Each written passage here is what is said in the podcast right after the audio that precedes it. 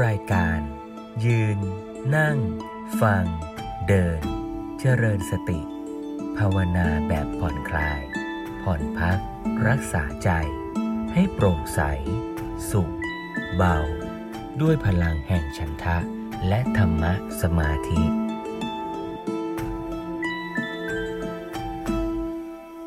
ขอเจริญพรญาติโยมสาธุชนผู้มีใจใฝ่ในการศึกษาปฏิบัติธรรมทุกท่าน บางท่านก็ได้ถือศีลอุโบสถ ปฏิบัติธรรมฟังธรรมกันมาตั้งแต่เช้า ในวันนี้วันอาทิตย์ สมมุติว่าเป็นวันพระสุดสัปดาห์ ในช่วงค่ำกิจกรรมสุดท้าย ก่อนที่เราจะแยกย้ายปฏิบัติหรือพักผ่อน ก็จะได้ชวนโยมได้ฟังธรรมะ จากชุดจากจิตวิทยา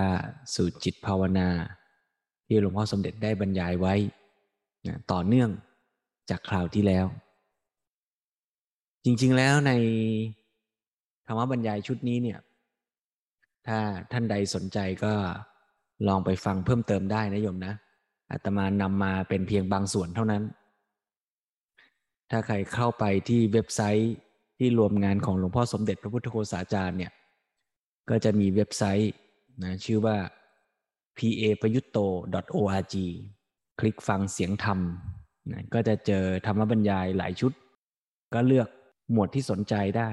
นะฮะอยากจะฟังเรื่องไหนหัวข้ออะไร รวมทั้งเสียงอ่านหนังสือธรรมะนะก็มีญาติโยมอัธจารี อ่านเล่มเล็ก ๆ น้อยๆไว้หลายเล่มนะถ้าใครสนใจ รวมทั้งเสียงอ่านหนังสือพุทธธรรม ที่อาจารย์กฤษนิมมโลอ่านไว้นะก็เลือกฟังได้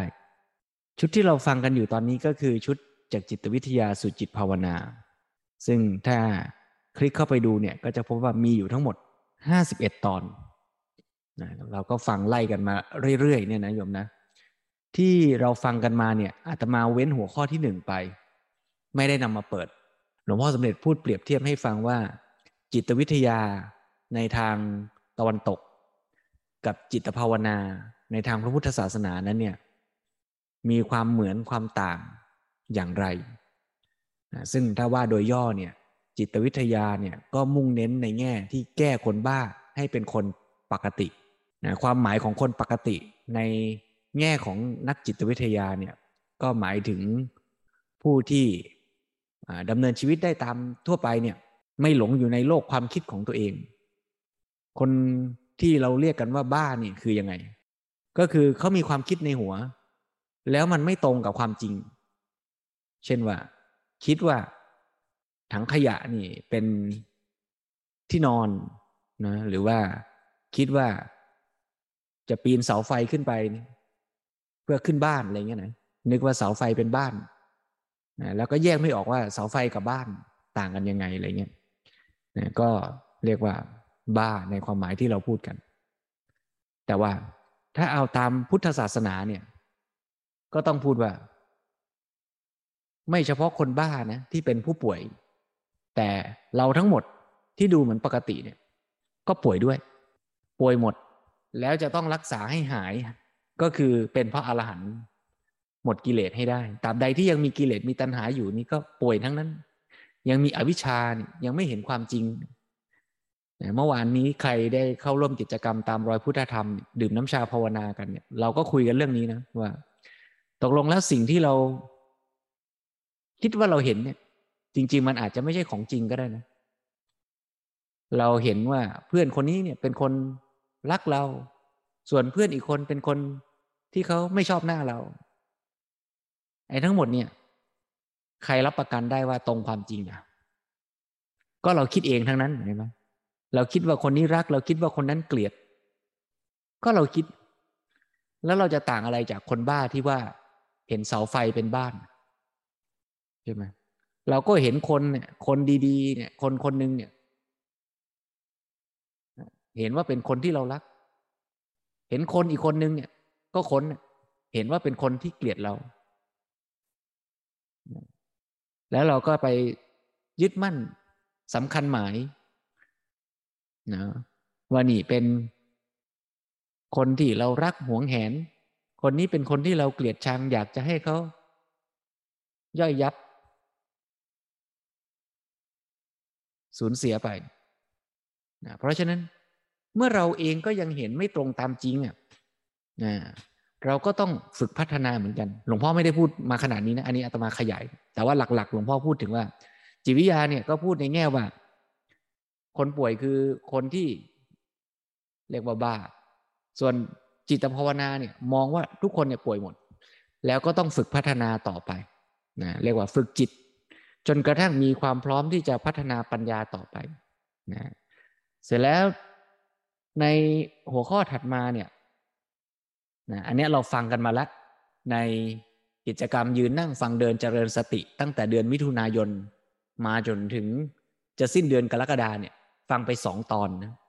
ตอนแรกก็คือตำแหน่งของข้อปฏิบัติทางจิตใจในระบบพระพุทธศาสนา กับตอนที่สองคือความสัมพันธ์ระหว่างจิตภาวนากับปัญญาภาวนา นะว่าโดยรวมก็ทำให้เห็นเรื่องการปฏิบัติในทางพระพุทธศาสนา มีธรรมคือความจริง มีวินัยคือการปฏิบัติ หรือพูดเป็นมรรคมีองค์แปดเป็นการปฏิบัติ ก็แตกมรรคมีองค์แปดมาเป็นไตรสิกขาไตรสิกขาก็แยกเป็นศีลสมาธิปัญญานะพัฒนาด้านศีล พัฒนาด้านจิต พัฒนาด้านปัญญา ก็จะเห็นความสัมพันธ์ว่าการพัฒนาด้านจิตกับปัญญาเนี่ยก็เป็นองค์ประกอบส่วนหนึ่งในไตรสิกขาหรือส่วนหนึ่งในมรรคมีองค์แปด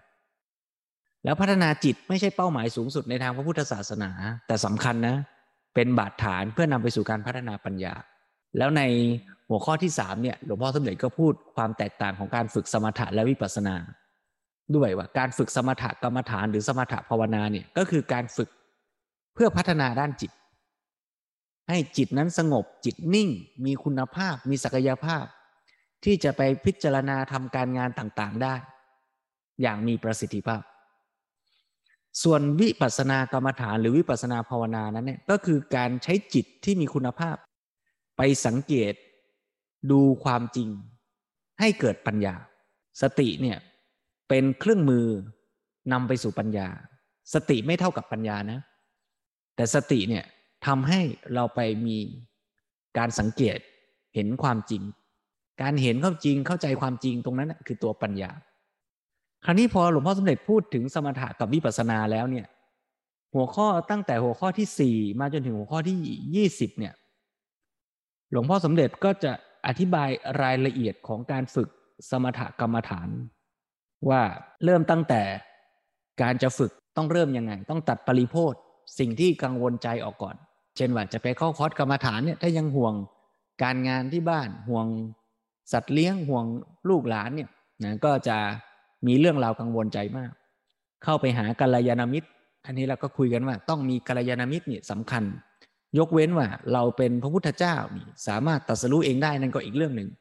แต่ถ้ายังตัดสู้ไม่ได้ก็ต้องอาศัยกัลยาณมิตรช่วยกัลยาณมิตรจะทำหน้าที่ได้ ต้องมีปัจจัยสำคัญก็คือ ผู้เรียนต้องมีศรัทธาต่อกัลยาณมิตรด้วย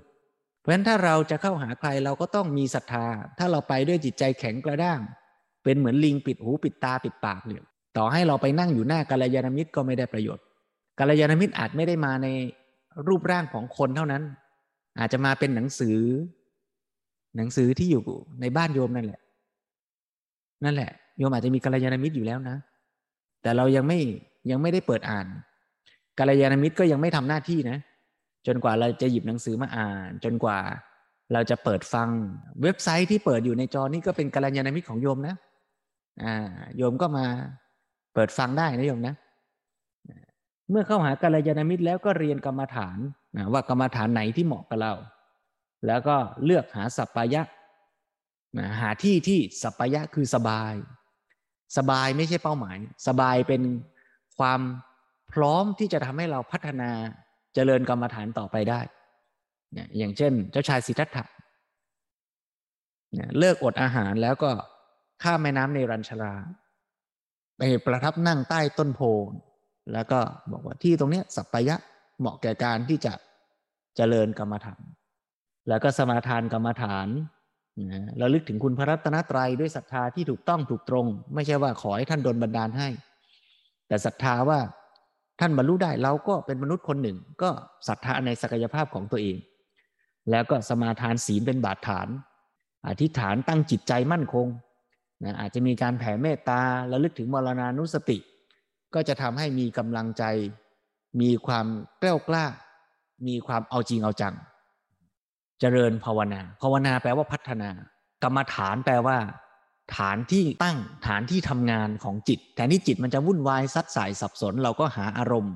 กรรมฐานคำว่าอารมณ์ ก็เป็นคำที่ซับซ้อนสับสน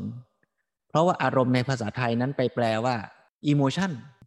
อารมณ์เศร้า อารมณ์ดี อารมณ์เสียอะไรเนี่ยนะแต่ว่าคำว่าอารมณ์ในภาษาพระนี่แปลว่า สิ่งที่จิตไปรับรู้ เพราะฉะนั้นในการเจริญสมถะก็ต้องมีอารมณ์ คือจิตจะไปรู้อารมณ์อะไร เพราะฉะนั้นก็ต้องมาเลือกว่าอารมณ์อะไรล่ะ ที่จะใช้ในการเจริญสมถะกรรมฐาน ในคำพีท่านก็แสดงรวบรวมไว้ 40 อย่างนะซึ่งในที่นี้ไม่พูดรายละเอียด เรียกว่ากรรมฐาน 40นะ ก็มีเกณฑ์การเลือกว่า กรรมฐานไหนเหมาะกับจริตไหน ถ้าเป็นโทสะจริตก็ฝึกเมตตากรรมฐาน จะได้ให้ความรักนึกถึงผู้อื่นบ้าง ถ้าเป็นราคะจริตก็ไปเจริญกรรมฐานที่เห็นสิ่งทั้งหลายไม่สวยไม่งาม เช่นกายคตาสติอสุภะถ้าวิตกจริตชอบคิดฟุ้งซ่านนอนไม่หลับคิดอยู่นั่นฝึกอานาปานสติดูลมหายใจไป นะอย่าคิดเยอะดูลมหายใจเข้าหายใจออกนิ่งๆไปนะถ้าศรัทธาจริตนะมีความชอบเลื่อมใสมากก็ให้เจริญอนุสติ เช่น พุทธานุสติธรรมานุสตินะอย่างนี้เป็นต้นนะเมื่อเลือกจริตได้เหมาะสมนะก็ไปดูว่ากรรมฐานแต่ละอย่างนั้นเนี่ยให้ความสำเร็จคือความนิ่งความสงบของจิตได้สูงแค่ไหนนะก็ว่ากันไปนะเช่นได้ฌานไหมนะหรือได้แค่ จิตสงบขั้นต้นๆ ยังไม่ถึงขั้นฌานนะหรือว่าได้ฌานสูงแค่ไหนก็ไปว่ากันต่อนะผลที่ได้ออกมาก็จะทำให้ละนิวรณ์ได้ นิวรณ์ก็คือสิ่งที่กั้นขวางจิตใจนะไม่ว่าจะเป็นเรื่องของการมาฉันทะความอยากในรูปรสกลิ่นเสียง นั่งสมาธิใหม่ๆ ฝึกกรรมฐาน ก็อยากจะกินนู่นกินนี่อะไรเงี้ยนะนึกถึงของอร่อยนึกถึงที่ไปเที่ยว นึกถึงความเพลิดเพลินบันเทิงต่าง นะหรือว่าพยาบาท ความโกรธหงุดหงิดนะความฟุ้งซ่านการง่วงเหงาซึมเศร้าเป็นต้นนะเมื่อละนิวรณ์ได้ก็เกิดสมาธินะถ้าสมาธิมีกำลังมาก ก็มีฤทธิ์มีเดชมีอภิญญา แล้วก็เกิดผลคือ สภาวะจิตที่แน่วแน่มุ่งมั่น ตั้งมั่นเนี่ยเรียกว่าสมาธิ ที่เรามาทั้งหมดเนี่ยคือ เราจะไม่เปิดฟังในรายการในกิจกรรม ยืนนั่งฟังเดินเจริญสตินะจะข้ามแทร็กที่ 4 ถึง 20 ตรงนี้ไป เพื่อที่จะไปฟังส่วนที่เป็นเรื่องวิปัสสนาเลย ย้ำอีกทีว่าที่ข้ามไปนี่ไม่ได้ดูถูกดูแคลนว่าสมถะไม่สำคัญ แต่ว่าในกิจกรรมยืนนั่งฟังเดินเจริญสตินี่ได้พูดในเรื่องของสมถะไปเยอะแล้วในปีก่อน ถ้าท่านใดสนใจก็จะไปฟัง original ของหลวงพ่อสมเด็จตามที่แนะนำไปเมื่อสักครู่ก็ได้ หรือจะฟังกิจกรรมยืนนั่งฟังเดินเจริญสติย้อนหลังของปีที่แล้วก็เอา หัวข้อในปีนี้เนี่ยตั้งธีมตั้งหัวข้อไว้ว่า ตั้งใจจะพูดเรื่องวิปัสสนาให้ชัดให้แจ้ง หลายแง่หลายมุม เพราะฉะนั้นก็เลยจะขออนุญาตข้าม track เหล่านี้ไป ก็จะเชื่อมต่อจากแทร็กที่สามที่เราฟังคราวที่แล้ว คือให้เห็นความสัมพันธ์ระหว่างจิตภาวนากับปัญญาภาวนา แล้วข้ามมาเลย แทร็กที่ 21 ก็จะเชื่อมโยงจากจิตภาวนาสู่ปัญญาภาวนาตามวิธีสติปัฏฐาน ชี้ให้เห็นว่าสติทำงานอย่างไร แล้วสติเกี่ยวข้องกับจิตภาวนาและปัญญาภาวนายังไงสติปัฏฐานเนี่ยคือฐานการทำงานที่สติจะไปรู้อารมณ์แล้วทำให้เกิดการพัฒนาด้านจิตและพัฒนาด้านปัญญาอย่างไร นี่เป็นหัวข้อในวันนี้ เพราะฉะนั้น เราก็จะเริ่มฟังจากตอนที่ 21เนี่ยนะแล้วเดี๋ยวจะไล่ไปซึ่งโฆษณาไว้นิดยมน่าสนใจนะในสัปดาห์ต่อๆไปเราก็จะมาฟังความหมายของวิปัสสนา ถ้าใครเคยเรียนมาแล้วก็ลองนึกเรื่องทบทวนไปในใจนะโยมนะพอพูดถึงวิปัสสนาก็ต้องพูดถึงวิปัสสนาภูมิอะไรล่ะ ที่จะเป็นอารมณ์ของวิปัสสนา เมื่อกี้อารมณ์ของกรรมฐานเนี่ยมีกรรมฐาน 40 อารมณ์ของวิปัสสนาก็มีวิปัสสนาภูมิ 6 ยังไม่เฉลยวันนี้นะโยมนะ เดี๋ยวจะเยอะเกินไปโพธิปักคียธรรมวิสุทธิเจตวิปัสนาญาณญาณสิบหกปริญญาโอ้โหเนี่ยสับสับยากหลายคำเลยนะอ่าแล้วก็มาล่างๆเนี่ยตรงเนี้ยจะเป็นนำไปปฏิบัติแหละนะว่า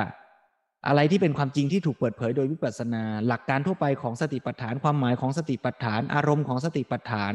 แล้วก็ไล่กายเวทนาจิตธรรม ให้เราได้ เห็นได้เข้าใจชัดเจนลึกซึ้งขึ้น ถ้าท่านใดได้ศึกษาในตามรอยพุทธธรรมมาบ้างแล้ว ในตามรอยอภิธรรมมัทสังคหะบ้างแล้ว หรือได้ศึกษาตำรับตำราคัมภีร์อ่านพระสูตรมาบ้างแล้ว ก็คงจะมีความเข้าใจอยู่แล้วล่ะ แต่ว่าธรรมะเนี่ยก็ฟังซ้ำฟังก็จะเข้าใจเพิ่มเติม หรือถ้าเราเคยอ่านเคยศึกษาแล้วมีข้อสงสัยติดขัด หรือยังไม่ชัดไม่เจน ก็จะได้เพิ่มเติมนะเราก็จะมาฟังร่วมกันต่อไป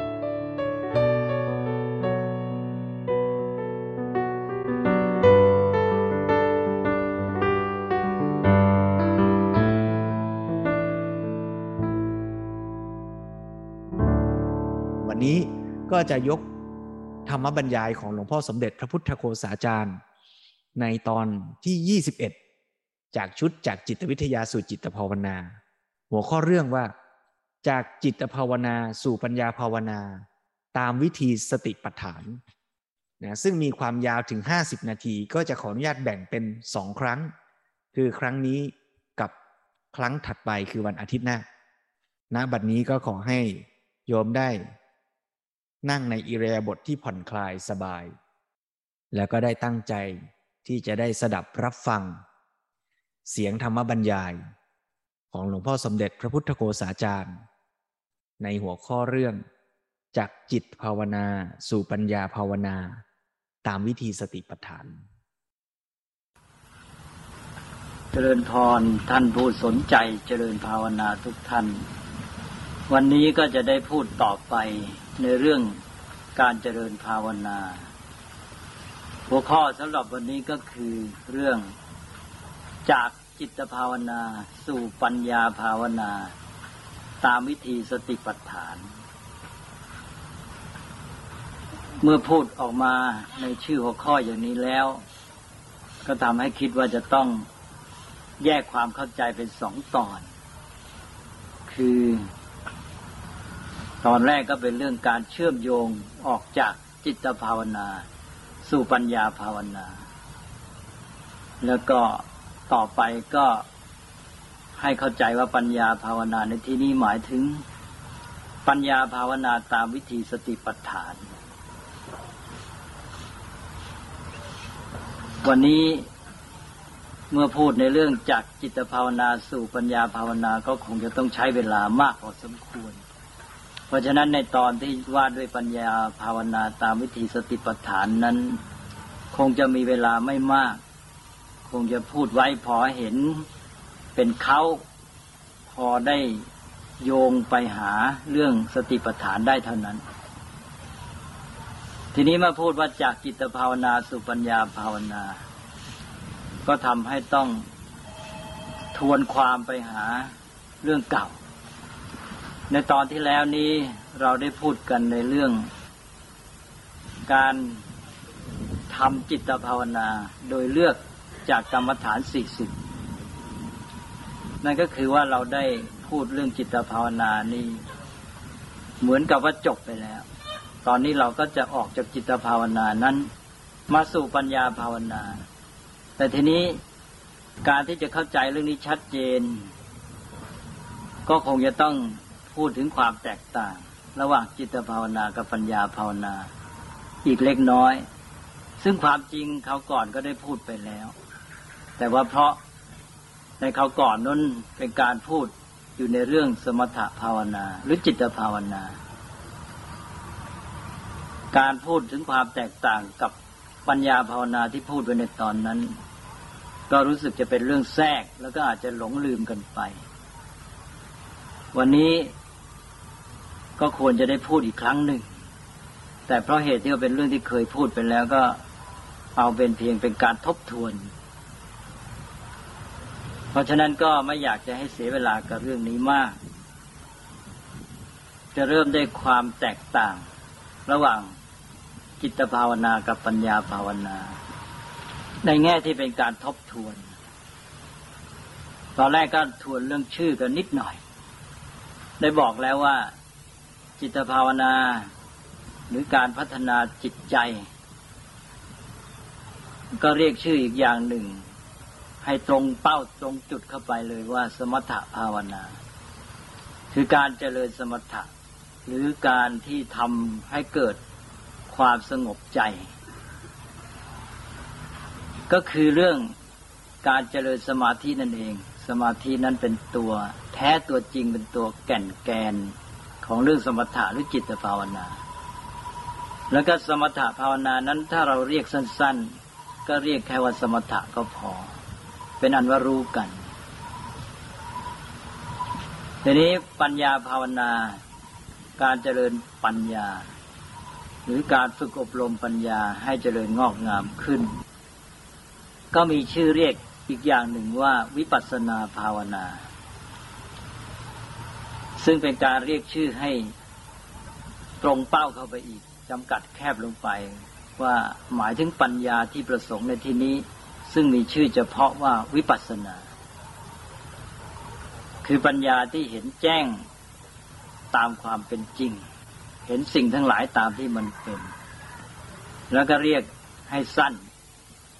ก็ว่าไปวิปัสสนา เป็นคู่กันว่า สมถะกับวิปัสสนา แล้วก็ได้บอกเลยว่า สมถะหรือจิตภาวนานั้น ตัวมุ่งอยู่ที่สมาธิ ส่วนปัญญาภาวนาหรือวิปัสสนานั้น ตัวมุ่งอยู่ที่ปัญญา เป็นนั้นว่าทำความเข้าใจกันเรื่องชื่อนี่พอสมควร จะได้ไม่หลงไม่สับสน ทีนี้ก็พูดถึงความแตกต่างระหว่างสมถะกับวิปัสสนาหรือว่าจิตภาวนากับปัญญาภาวนานั้น ความแตกต่างโดยหลักการ โดยหลักการนี่ก็ชัด คือหลักการของสมถะ ก็บอกว่ามุ่งเพื่อให้จิตใจสงบ โดยหลักการอยู่ที่ว่าทำจิตเนี่ย ให้รวมเป็นอันหนึ่งอันเดียว อยู่ที่สิ่งหนึ่งสิ่งเดียว หมายความว่ากำหนดอะไรก็อยู่กับสิ่งนั้นได้ เราเรียกง่าย ๆว่า การทำให้จิตเนี่ยมีอารมณ์หนึ่งเดียว ถ้าหากว่าทำจิตให้มีอารมณ์หนึ่งเดียวได้สำเร็จ นั่นก็คือว่าการเจริญสมถะสำเร็จดังนั้นหลักการของสมถะก็อยู่แค่นี้คือการทำให้จิตมีอารมณ์หนึ่งเดียว คืออยู่กับ สิ่งหนึ่งสิ่งเดียวได้ ไม่ฟุ้งซ่านเลื่อนลอยไป และภาวะที่จิตมีอารมณ์หนึ่งเดียว รวมไปที่เดียวได้เนี่ยก็คือสมาธินั่นเอง จึงได้บอกว่าสมาธินั้นเป็นแกนของสมถะทีนี้ วิปัสสนา หลักการก็คือว่าการทำให้เกิดปัญญา ที่เห็นแจ้งสิ่งทั้งหลายตามความเป็นจริง แค่นี้ก็คงจะชัดเจนพอ เพราะได้พูดมาทีหนึ่งแล้วด้วย ทีนี้ต่อไปก็โดยผล ความแตกต่างโดยผลนี่สมถะหรือจิตภาวนานั้น เมื่อปฏิบัติไปแล้วก็ได้สมาธิก็ตรงกับหลักการที่ว่า เพราะหลักการก็คือการทำให้เกิดสมาธิ เพราะฉะนั้นผลจากการเจริญสมถะก็คือเกิดสมาธิขึ้น ทีนี้สมาธินี้ก็จะมีความประณีตขึ้นไปตามลำดับ ถึงระดับที่จิตใจเนี่ยมีภาวะที่เราเรียกว่าเป็นฌาน เพราะฉะนั้นสมถะที่เจริญได้ผลสำเร็จสูงขึ้นสูงขึ้นเนี่ยเราก็ดูจากการได้ฌาน จึงพูดกันง่าย ๆว่าฌานเป็นผลสำเร็จของการ เจริญสมถะคราวที่แล้วนี้ก็ได้แยกแยะให้เห็นว่าฌานนี้มีหลายขั้น หลายชั้น มีทั้งรูปฌานแบ่งเป็นสี่ขั้น แล้วยังต่อไปมีอรูปฌานอีกสี่ชั้น รวมกันเป็นสมาบัติแปดแต่ว่าพูดง่ายๆก็คือว่าผลสำเร็จที่ต้องการจากสมถะก็คือว่าฌาน ส่วนวิปัสสนา หรือปัญญาภาวนานั้น ต้องการปัญญา ทีนี้ปัญญาที่พัฒนาขึ้นไป มีการอย่างรู้เข้าถึงความจริง เราเรียกชื่อให้เป็นจำเพาะว่าญาณญาณนี้ก็มีหลายขั้น มีความประณีตสูงขึ้นเป็นตามลำดับฌานมีหลายขั้นญาณก็มีหลายขั้นนิญาณนี้ก็คือความอย่างรู้ที่เป็น ปัญญาที่พัฒนาขึ้นไป ในระดับต่างๆญาณนี้เป็นผลสำเร็จของวิปัสสนา ชื่อก็คล้าย ๆกัน ผลของสมถะเรียกว่าฌานผลของวิปัสสนาเรียกว่าญาณตรงนี้แหละขอให้แยกกันให้ชัดมิฉะนั้นจะสับสนแล้วก็มีการสับสนจริง ๆ กันมาก เอาละเป็นอันว่าเข้าใจกันแล้วว่า สมถะ คือจิตภาวนานำไปสู่ฌาน แล้วก็วิปัสสนาหรือปัญญาภาวนานำไปสู่ญาณทีนี้ก็มีข้อสังเกตพิเศษว่า สมถะหรือจิตภาวนานั้น มันก็มีทางให้ไปได้ญาณเหมือนกัน อย่างที่พูดในคราวที่แล้ว เราบอกว่าเมื่อได้บำเพ็ญฌานสำเร็จผลดีแล้ว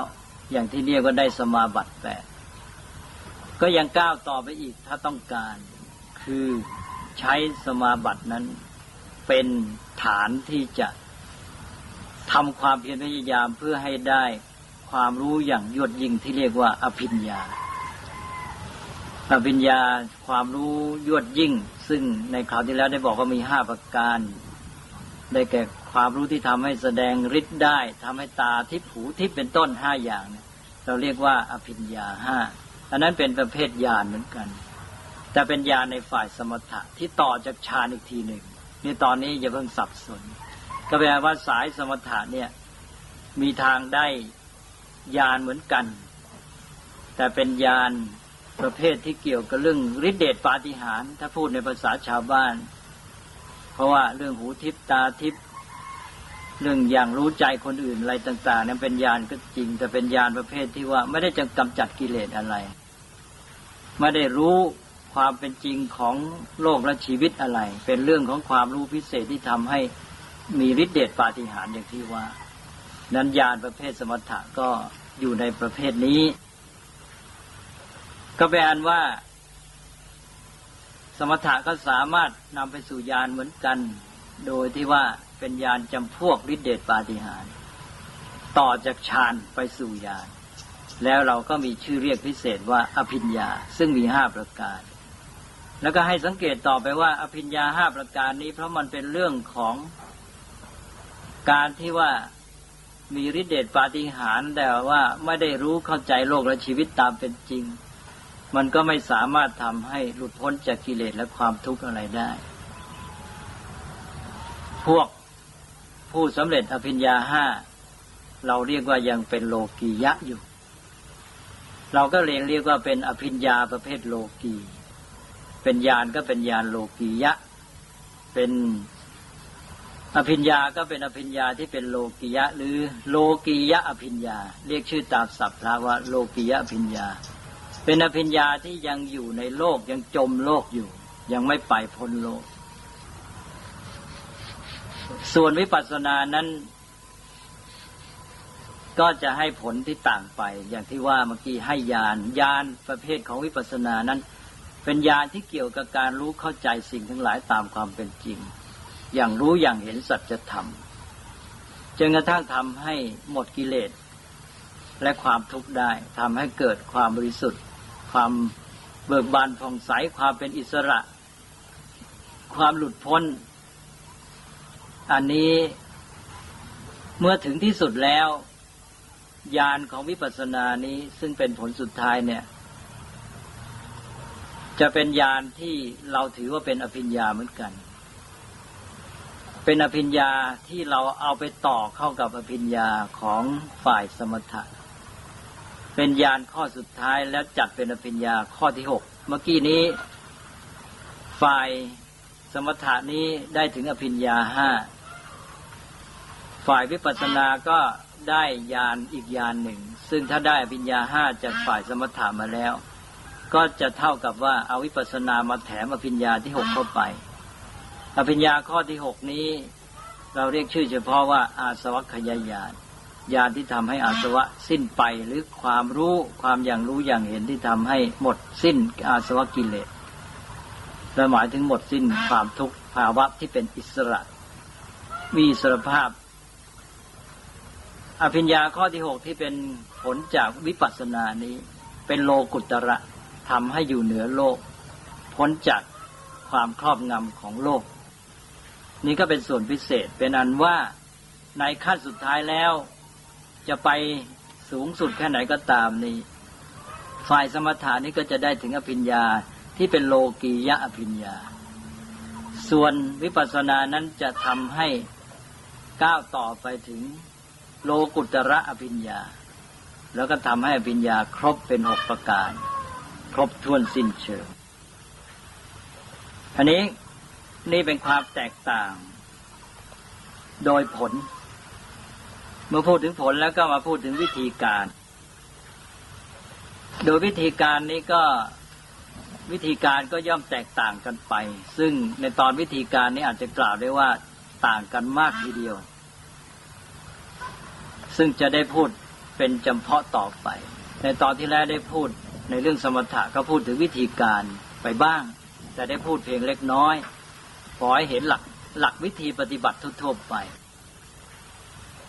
เรื่องวิธีการเจริญสมถานี่เราคงจะพูดกันอีกตอนที่พูดถึงการเจริญเรื่องสติปัฏฐานนั่นแหละ ตอนนั้นเราจะไปพูดรวมๆกัน แต่ถ้าเข้าใจหลักการแล้วก็แยกให้ถูกว่าการปฏิบัติส่วนไหนเป็นสมถะส่วนไหนเป็นวิปัสสนา ทีนี้ถึงแม้ว่าวิปัสสนากับสมถะในวิธีปฏิบัติจะมีความแตกต่างกัน มันก็มีจุดร่วมกันอยู่ จุดร่วมที่สำคัญอันหนึ่งก็คือจุดเริ่ม จุดตั้งต้นจะเห็นว่าทั้งสมถะและวิปัสสนานี้ใช้สติเป็นจุดเริ่มด้วยกัน เวลาเราจะทำสมาธิ คือเจริญจิตภาวนาหรือสมถะภาวนานั้น เราก็ต้องอาศัยสติมาเป็นตัวเริ่ม เพราะสตินั้นเป็นตัวที่ว่า เป็นตัวจับอารมณ์ หรือเป็นตัวที่ให้จิตเนี่ยอยู่กับ สิ่งที่กำหนดหรือตัวกรรมฐาน จิตเราจะไปอยู่กับกรรมฐานที่เรากำหนดได้ก็เพราะมีสติ เพราะนั้นสตินี่ตรึงจิตของเราไว้กับ สิ่งที่เราเรียกว่ากรรมฐานหรืออารมณ์นั้นๆอันนี้จะเป็นสมถะหรือวิปัสสนาก็ตามและต้องอาศัยสติ สติก็มาตรึงจิตไว้กับสิ่งที่เรากำหนดพิจารณานั้น ถ้าเป็นสมถะเราก็เอาสติ มากำกับจิต ไว้กับกรรมฐานที่ว่าอย่างใดอย่างหนึ่งในสี่สิบนั้น เมื่อสติมาจับไว้ให้แล้วตอนต้น ก็ทำให้จิตอยู่แน่วแน่กับสิ่งนั้นต่อไปได้เรื่อยๆ ถ้าเมื่อไรจิตอยู่แน่วกับสิ่งนั้นได้ตลอดต่อเนื่องกันไปนั่นคือสมาธิเกิดขึ้นแล้ว ก็เท่ากับว่าเอาสติมาเป็นตัวต่อดึงเข้าหาสมาธิ สตินี่ยังดึงไว้ แต่พอถึงสมาธิก็คืออยู่ตัว จะเปรียบเทียบก็เหมือนกับว่า มีสัตว์ชนิดหนึ่ง จะเป็นลิงหรือจะเป็นวัว ในคำพีท่านเปรียบเทียบกับลูกวัว หรือวัวใหญ่ ๆ ก็ได้ มันก็จะไปโน่นไปนี่ไม่อยู่กับที่ ทีนี้เรามีหลัก อยากจะให้วัวอยู่กับหลักนี้วัวก็ไม่ยอมอยู่ หลักก็อยู่เนี่ย แต่วัวนั่นก็จะเดินไปโน่นไปนี่ทำไงจึงจะให้วัวอยู่กับหลัก ก็เอาเชือกมาผูกเขาเอาเชือกมาผูกวัว วัวมันก็ไม่อยากจะอยู่กับหลัก แต่มันก็ไปจากหลักไม่ได้ มันก็เดินไปเดินมา แต่มันก็ไม่ไปไหนไกลจากหลักได้ มันก็วนเวียนอยู่แถวนั้นแหละ จนในที่สุด มันเหนื่อยมันคุ้นเก้าในที่สุดมันยอม พอมันยอมในที่สุดแล้วมันก็มาหมอบ สิ้นพยศอยู่กับหลักบางทีมาอยู่ที่โคนหลักเลย มาอยู่ติดกับหลัก นี่ก็เป็นอันว่าคนที่เลี้ยงก็ได้ผลที่ต้องการ ตอนนี้สบายใจแล้ว ไม่ต้องกังวล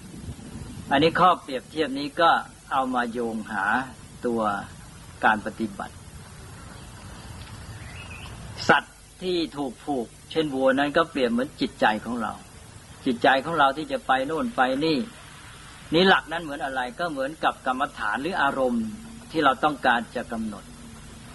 นี่จิตของเราเนี่ยมันไม่ค่อยจะอยู่ มันจะหนีไปโน่นไปนี่ออกไปเรื่อย ถ้าเราไม่มีอะไรมาช่วยดึงไว้ ให้จิตของเราเนี่ยอยู่กับกรรมฐานหรืออยู่กับอารมณ์ที่กำหนด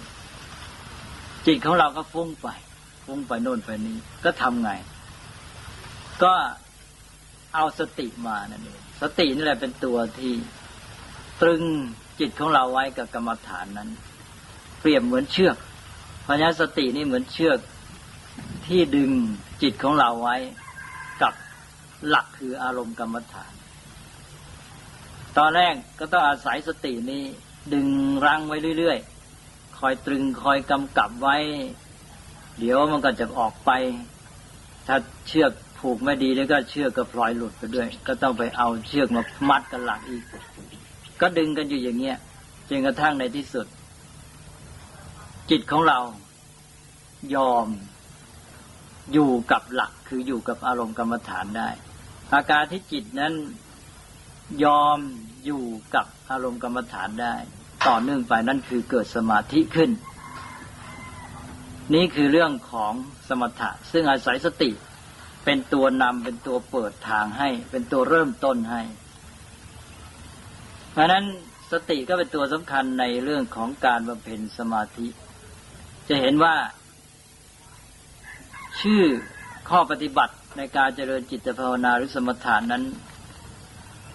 จะมีคำว่าสติสติลงท้าย เยอะแยะไปหมด เช่นพุทธานุสติธรรมานุสติ สังขานุสติจะหลอดจนกระทั่งอาณาปานสติที่ว่ากำหนดลมหายใจ นั่นก็คือว่ามันเป็นตัววิธีปฏิบัตินั่นเอง ข้อปฏิบัติที่จะมาช่วยให้เกิดสมาธิ ซึ่งตัวมันนั่นเอง ข้อปฏิบัตินั้นจะเป็นเรื่องของสติเอาสติมัน มาดึงจิต มาตรึงจิต มาช่วยนำให้เข้าสู่สมาธิ นี่เป็นเรื่องฝ่ายสมถะ หรือจิตภาวนา ทีนี้เอาละ หันไปดูทางวิปัสสนาบ้าง วิปัสสนานั้นก็ต้องการสติเหมือนกัน สติก็มาเป็นตัวเริ่มให้ เพราะว่าการทำวิปัสสนานั้นเราก็จะต้องมีสิ่งที่พิจารณาเพื่อพิจารณาเห็นความจริงของสิ่งทั้งหลาย เราก็ต้องมีสิ่งที่ให้เราพิจารณา เราจะเรียกว่าให้จิตใจเราหรือให้ปัญญาเราพิจารณาก็ได้ ถ้าจะให้ถูกก็คือให้ปัญญาพิจารณานั่นเองแต่ปัญญาจะพิจารณาได้อย่างไร สิ่งที่จะถูกพิจารณานั้นก็ต้องอยู่ต่อหน้าเราอยู่ที่จิตใจของเรา อยู่กับจิตใจของเรา หรือจิตใจของเราอยู่กับสิ่งนั้นจึงจะพิจารณาได้ ถ้าสิ่งนั้นไม่อยู่ เราก็ไม่รู้จะไปมองอยังไง เหมือนกับว่าจะตรวจตาดูอะไรสักอย่างของนั้นมาอยู่ต่อหน้าตาไม่เห็นก็ไม่รู้จะพิจารณาได้ยังไง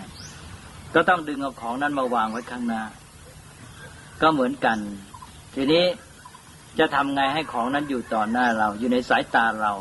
ก็คืออยู่ในต่อหน้าตาใจของเราตาใจของเราก็คือตาปัญญา ดวงตาแห่งในทางจิตใจ ตาปัญญา จะพิจารณาแล้วก็ต้องเอาของนั้นมาวางข้างหน้า นี้จะให้ใจเราอยู่กับของนั้นหรือของนั้นอยู่กับใจเราก็ต้องใช้สติแบบเดียวกับเมื่อกี้ ก็เอาสตินี่แหละ ตรึงดึงของนั้นไว้หรือดึงใจของเราไว้กับของนั้นกับสิ่งนั้น ก็เรียกว่าอารมณ์เหมือนกันก็ใช้คำว่าอารมณ์อย่างเดียวกัน ก็คือว่า ดึงเอาจิตใจของเราไว้กับอารมณ์นั้นที่จะพิจารณา เมื่อสติตรึงไว้ให้แล้ว ดึงอารมณ์นั้นไว้กับใจเราไว้ต่อหน้าตาใจของเราแล้ว ทีนี้ต่อจากนั้นเราก็ใช้ปัญญาพิจารณา จะเห็นว่าสติเป็นตัวนำจริง แต่ตัวต่อจากสติในที่นี้ไม่ใช่สมาธิแล้วตัวที่ต่อจากสติในกรณีของวิปัสสนานี่เป็นปัญญา ปัญญาที่รู้จำพาะหน้านี่จะมีชื่อพิเศษ เรียกว่าสัมปชัญญะ สัมปชัญญะเป็นชื่อหนึ่งของปัญญา เป็นปัญญาที่ใช้อย่างชนิดที่ว่าตรงกับเรื่องเฉพาะหน้าที่รู้ชัด เฉพาะเรื่องที่อยู่ตรงหน้า ก็ให้รู้ว่าสัมปชัญญะนี่แหละ ก็คือปัญญานั่นเอง แล้วก็มาทำงานกับสติ สติก็คอยจับสิ่งนั้นไว้ให้ จับอารมณ์นั้นไว้ให้ ปัญญาก็เหมือนกับตามองเห็นได้ สติก็เป็นตัวสำคัญ เพราะนั้นในกรณีของวิปัสสนาก็ต้องเอาสติเป็นตัวเริ่มเช่นเดียวกัน แต่เราจะเห็นชัดว่า ในกรณีของวิปัสสนานี้สติจะต้องควบคู่กับปัญญาหรือสัพพัญญะเรื่อยไป เพราะว่ามันต้องพิจารณาเรื่อยๆไป มองอะไรต่ออะไรต่างๆ โดยที่ว่าเราไม่ได้มุ่งว่าให้จิตต้องแน่วอยู่กับสิ่งเดียว ไม่เหมือนกับในวิธีของสมถะนั้น สติมาเริ่มให้ พอจิตแน่วอยู่กับสิ่งนั้น เพราะอยู่กับสิ่งเดียว พอแน่วไปแล้ว เราก็ไม่ต้องไปกังวล ไม่ต้องมีภาระกับสติอีก เลยในวิธีของสมถะนั้น พอสมาธิเกิดขึ้นแล้วนี่ สตินี่แทบจะหมดหน้าที่คือมีอยู่แต่ว่าไม่เด่นเพราะว่าสติมาเป็นตัวนำพอจิตแน่วอยู่กับสิ่งนั้นได้ ก็เป็นเรื่องของสมาธิไปเลย แต่วิปัสสนานั้นไม่ใช่อย่างนั้น เพราะวิปัสสนานั้นจะต้องพิจารณาสิ่งต่าง ๆ ทุกอย่างที่ปรากฏ นั้นก็เลยมีภาระ ที่สติจะต้องทำงานอยู่เรื่อยไป สติก็เลยต้องทำงานคู่กับสัมปชัญญะหรือคู่กับปัญญาเรื่อยไป สติก็เลยมีบทบาทเด่นในเรื่องวิปัสสนา ในสมถานั้นสติมาเป็นตัวนำหน้า เปิดทางให้สมาธิเกิดขึ้น พอสมาธิเกิดขึ้น หน้าที่ของสติก็เบาลงไป จนแทบจะเหมือนกับว่ามองมองดูเผินๆเหมือนกับไม่มีบทบาทแล้ว ก็คือไปแฝงอยู่ แต่ว่าในวิปัสสนานั้นสติยังเด่นอยู่ตลอดเวลา เพราะต้องคอยจับอารมณ์ต่าง ๆ มาให้ปัญญาพิจารณาอยู่เรื่อย เราก็เลยมีคำใช้เหมือนกับว่าเอาสตินี้มาเป็นหลักของวิปัสสนาจนกระทั่งเป็นเหมือนว่าการเจริญวิปัสสนามองดูบางทีเหมือนกับว่าเจริญสติ แต่ที่จริงนั้นสตินี้จะไม่มีความหมายใด ๆ ถ้าหากว่าไม่เป็นตัวต่อกับปัญญา หรือไม่ควบคู่กับปัญญา เพราะที่จริงนั้นเป้าหมาย ของวิปัสสนานั้นอยู่ที่ปัญญาต่างหากอยู่ที่วิปัสสนา สติก็มาเป็นตัวที่นำให้ปัญญาได้ทำงานได้ดังนั้นเป้าหมายที่แท้จริง ก็อยู่ที่ปัญญาหรืออยู่ที่วิปัสสนาแต่ว่าสติทำงานเด่นหน่อย เอาละอาตมาคิดว่าคงจะเห็นชัดเจนถึงเรื่องวิธีปฏิบัติที่ต่างกัน แม้ว่าจะมี แกนร่วมบางอย่างหรือตัวทำงานบางอย่างที่ร่วมกัน โดยเฉพาะสติเนี่ย แต่ว่าวิธีทำงานนั้นเห็นได้ชัดเลยว่าต่างกัน ในสติที่มีบทบาทเนี่ย ก็จะขออุปมาอีกนิดหน่อย ว่าสตินี่เวลาทำงานไปเนี่ย มันมีสมาธิอยู่ด้วยเหมือนกัน เพราะฉะนั้นในวิปัสสนาเนี่ย แม้จะไม่พูดคำว่าสมาธิออกมาเด่น มันก็ต้องอาศัยสมาธิด้วย สตินั้นดึงสิ่งนั้นไว้ให้ ซึ่งแน่นอนแล้วถ้าหากว่าไม่มีสติดึงสิ่งนั้นไว้ให้ คือไม่ดึงอารมณ์นั้นไว้ให้ เราก็ไม่รู้จะมองอะไร พิจารณาสิ่งนั้นไว้ได้ แต่ทีนี้สตินั้นยังไม่เป็นตัวหลักประกันที่จะได้เกิดความคมชัด เหมือนอย่างว่าเรามีแผ่นผ้าสักผืนหนึ่ง แล้วเราก็จะตรวจดูภาพหรือลวดลายบนผ้านั้น แล้วเราก็มาวางไว้ตรงหน้า ขึงไว้หรือแขวนไว้ บนราวบนเชือกอะไรก็ได้อันนั้นก็หมายความว่ามันมีตัวเชือกหรือตัวราวที่ดึงไว้ให้ ให้ผ้านั้นอยู่ต่อหน้าเรา เราก็มองได้ แต่นี้มีลมพัดอยู่ ลมก็พัดไปมาผ้านั่นก็พิ้วไปพิ้วมาบกสะบัดไป ผ้าบกสะบัดไม่นิ่งแต่ก็ไม่หลุดไปไหน หมายความมันยังถูกดึงไว้อยู่ต่อหน้าเรานั่นแหละก็เหมือนกับว่าสติก็มีอยู่ อารมณ์นั้นก็อยู่ต่อหน้าเรา แต่อารมณ์นั้นไม่นิ่ง เมื่อไม่นิ่ง เราก็มองภาพลวดลายบนผ้านั้นไม่ชัดเจน ตรวจดูก็ไม่ไม่เห็นอย่างจัดแจ้ง มันก็เลยเกิดปัญหาว่าสตินี่ก็ไม่เพียงพอ ต้องมีการที่สิ่งนั้นอยู่นิ่งด้วย ไม่ใช่อยู่แค่ต่อหน้าเราเท่านั้น อยู่กับเรายังไม่พอต้องอยู่ให้นิ่งด้วยแต่การที่ว่าสิ่งนั้นน่ะอยู่นิ่งให้เราดูได้ชัดนี่คือต้องมีสมาธิ ทีนี้ยิ่งเราต้องการเห็นสิ่งนั้นในส่วนรายละเอียด คมชัดเท่าไหร่ให้ความนิ่งของสิ่งนั้นเนี่ยก็ยิ่งจำเป็นมากเท่านั้น อย่าง กล้องจุลทรรศน์นี่จะต้องมีเครื่องตรึง ให้สิ่งนั้นอยู่กับที่ขยับขยื่นไม่ได้ เพราะว่าต้องการเห็นสิ่งที่เล็กเหลือเกิน นั้นสิ่งที่เราพิจารณาด้วยปัญญานั้น ยิ่งเป็นสิ่งที่ละเอียดลึกซึ้งเท่าไหร่ เราก็ต้องการความนิ่งของสิ่งนั้นต่อหน้าสายตาปัญญาของเราเท่านั้น เพราะฉะนั้นไม่เฉพาะสติเท่านั้นที่เราต้องการ ก็เราต้องการสมาธิด้วย วิปัสสนาหรือการเจริญปัญญาจึงต้องอาศัยสมาธิไปด้วย ควบคู่กับสติ แต่ว่าเวลาเราพูดเนี่ยเราจะไปเด่นที่ตัวสติ เพราะสตินี่เป็นตัวทำงานที่ชัดเจน เพราะว่าต้องมีการเปลี่ยนแปลงของอารมณ์ หรือสิ่งที่กำหนดอยู่บ่อยๆ สติก็จะเป็นตัวเด่นออกมา แต่ว่าถ้าหากว่าสิ่งนั้นเนี่ยหรืออารมณ์นั้นไม่นิ่งแน่วจิตไม่อยู่กับสิ่งนั้นแน่วแน่ลงไป คือไม่มีสมาธิแล้ว การพิจารณาด้วยปัญญาก็จะไม่คมชัด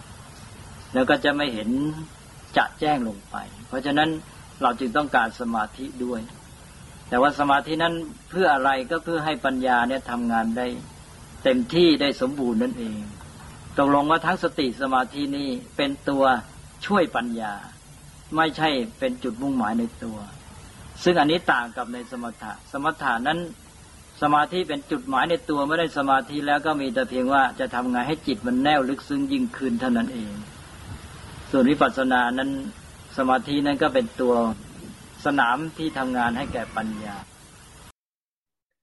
ที่จบไปนั้นเป็นครึ่งหนึ่งของธรรมบรรยายลำดับที่ 21 เรื่องจากจิตตภาวนาสู่ปัญญาภาวนาตามวิธีสติปัฏฐาน ก็เห็นภาพชัดขึ้น ของการทำงานระหว่างสติสมาธิ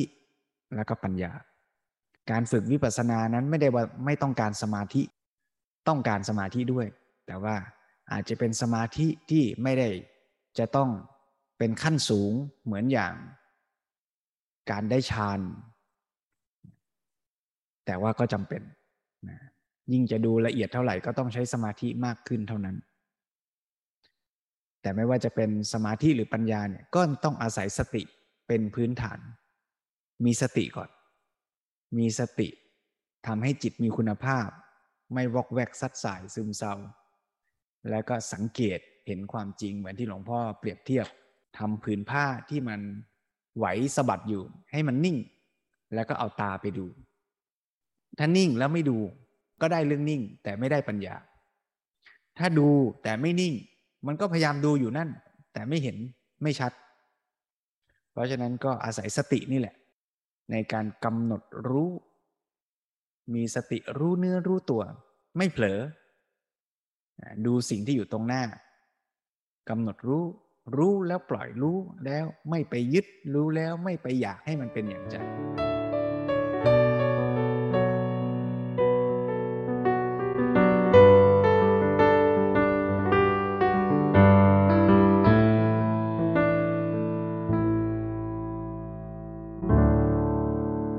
นาทีสุดท้ายก็ชวนทุกท่าน ฝึกสติร่วมกันสักหน่อย เป็นบาดฐานทั้งในการเจริญจิตตภาวนาและปัญญาภาวนา ชวนทุกท่านอยู่ในอิริยาบถทที่เหมาะสมจะเดินก็ได้ จะนั่งก็ได้ แล้วก็ฝึกเจริญสติร่วมกันสักสิบนาที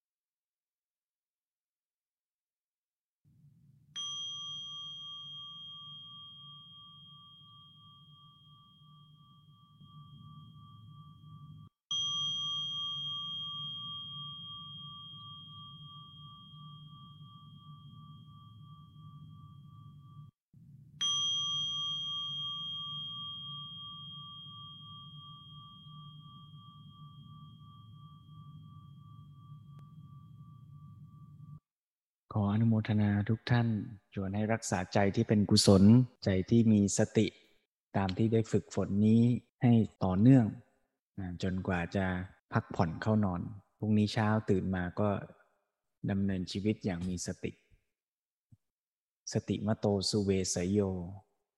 คนมีสติ ย่อมดีขึ้นเจริญขึ้นทุกวันทุกวัน สติเป็นคุณธรรมที่สำคัญ ทั้งในการฝึกสมถะและในการฝึกวิปัสสนา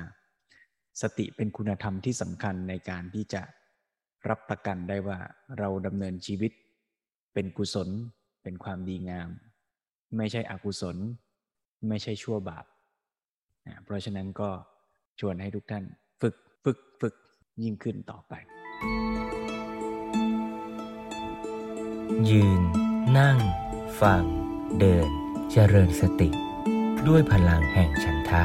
และธรรมะสมาธิ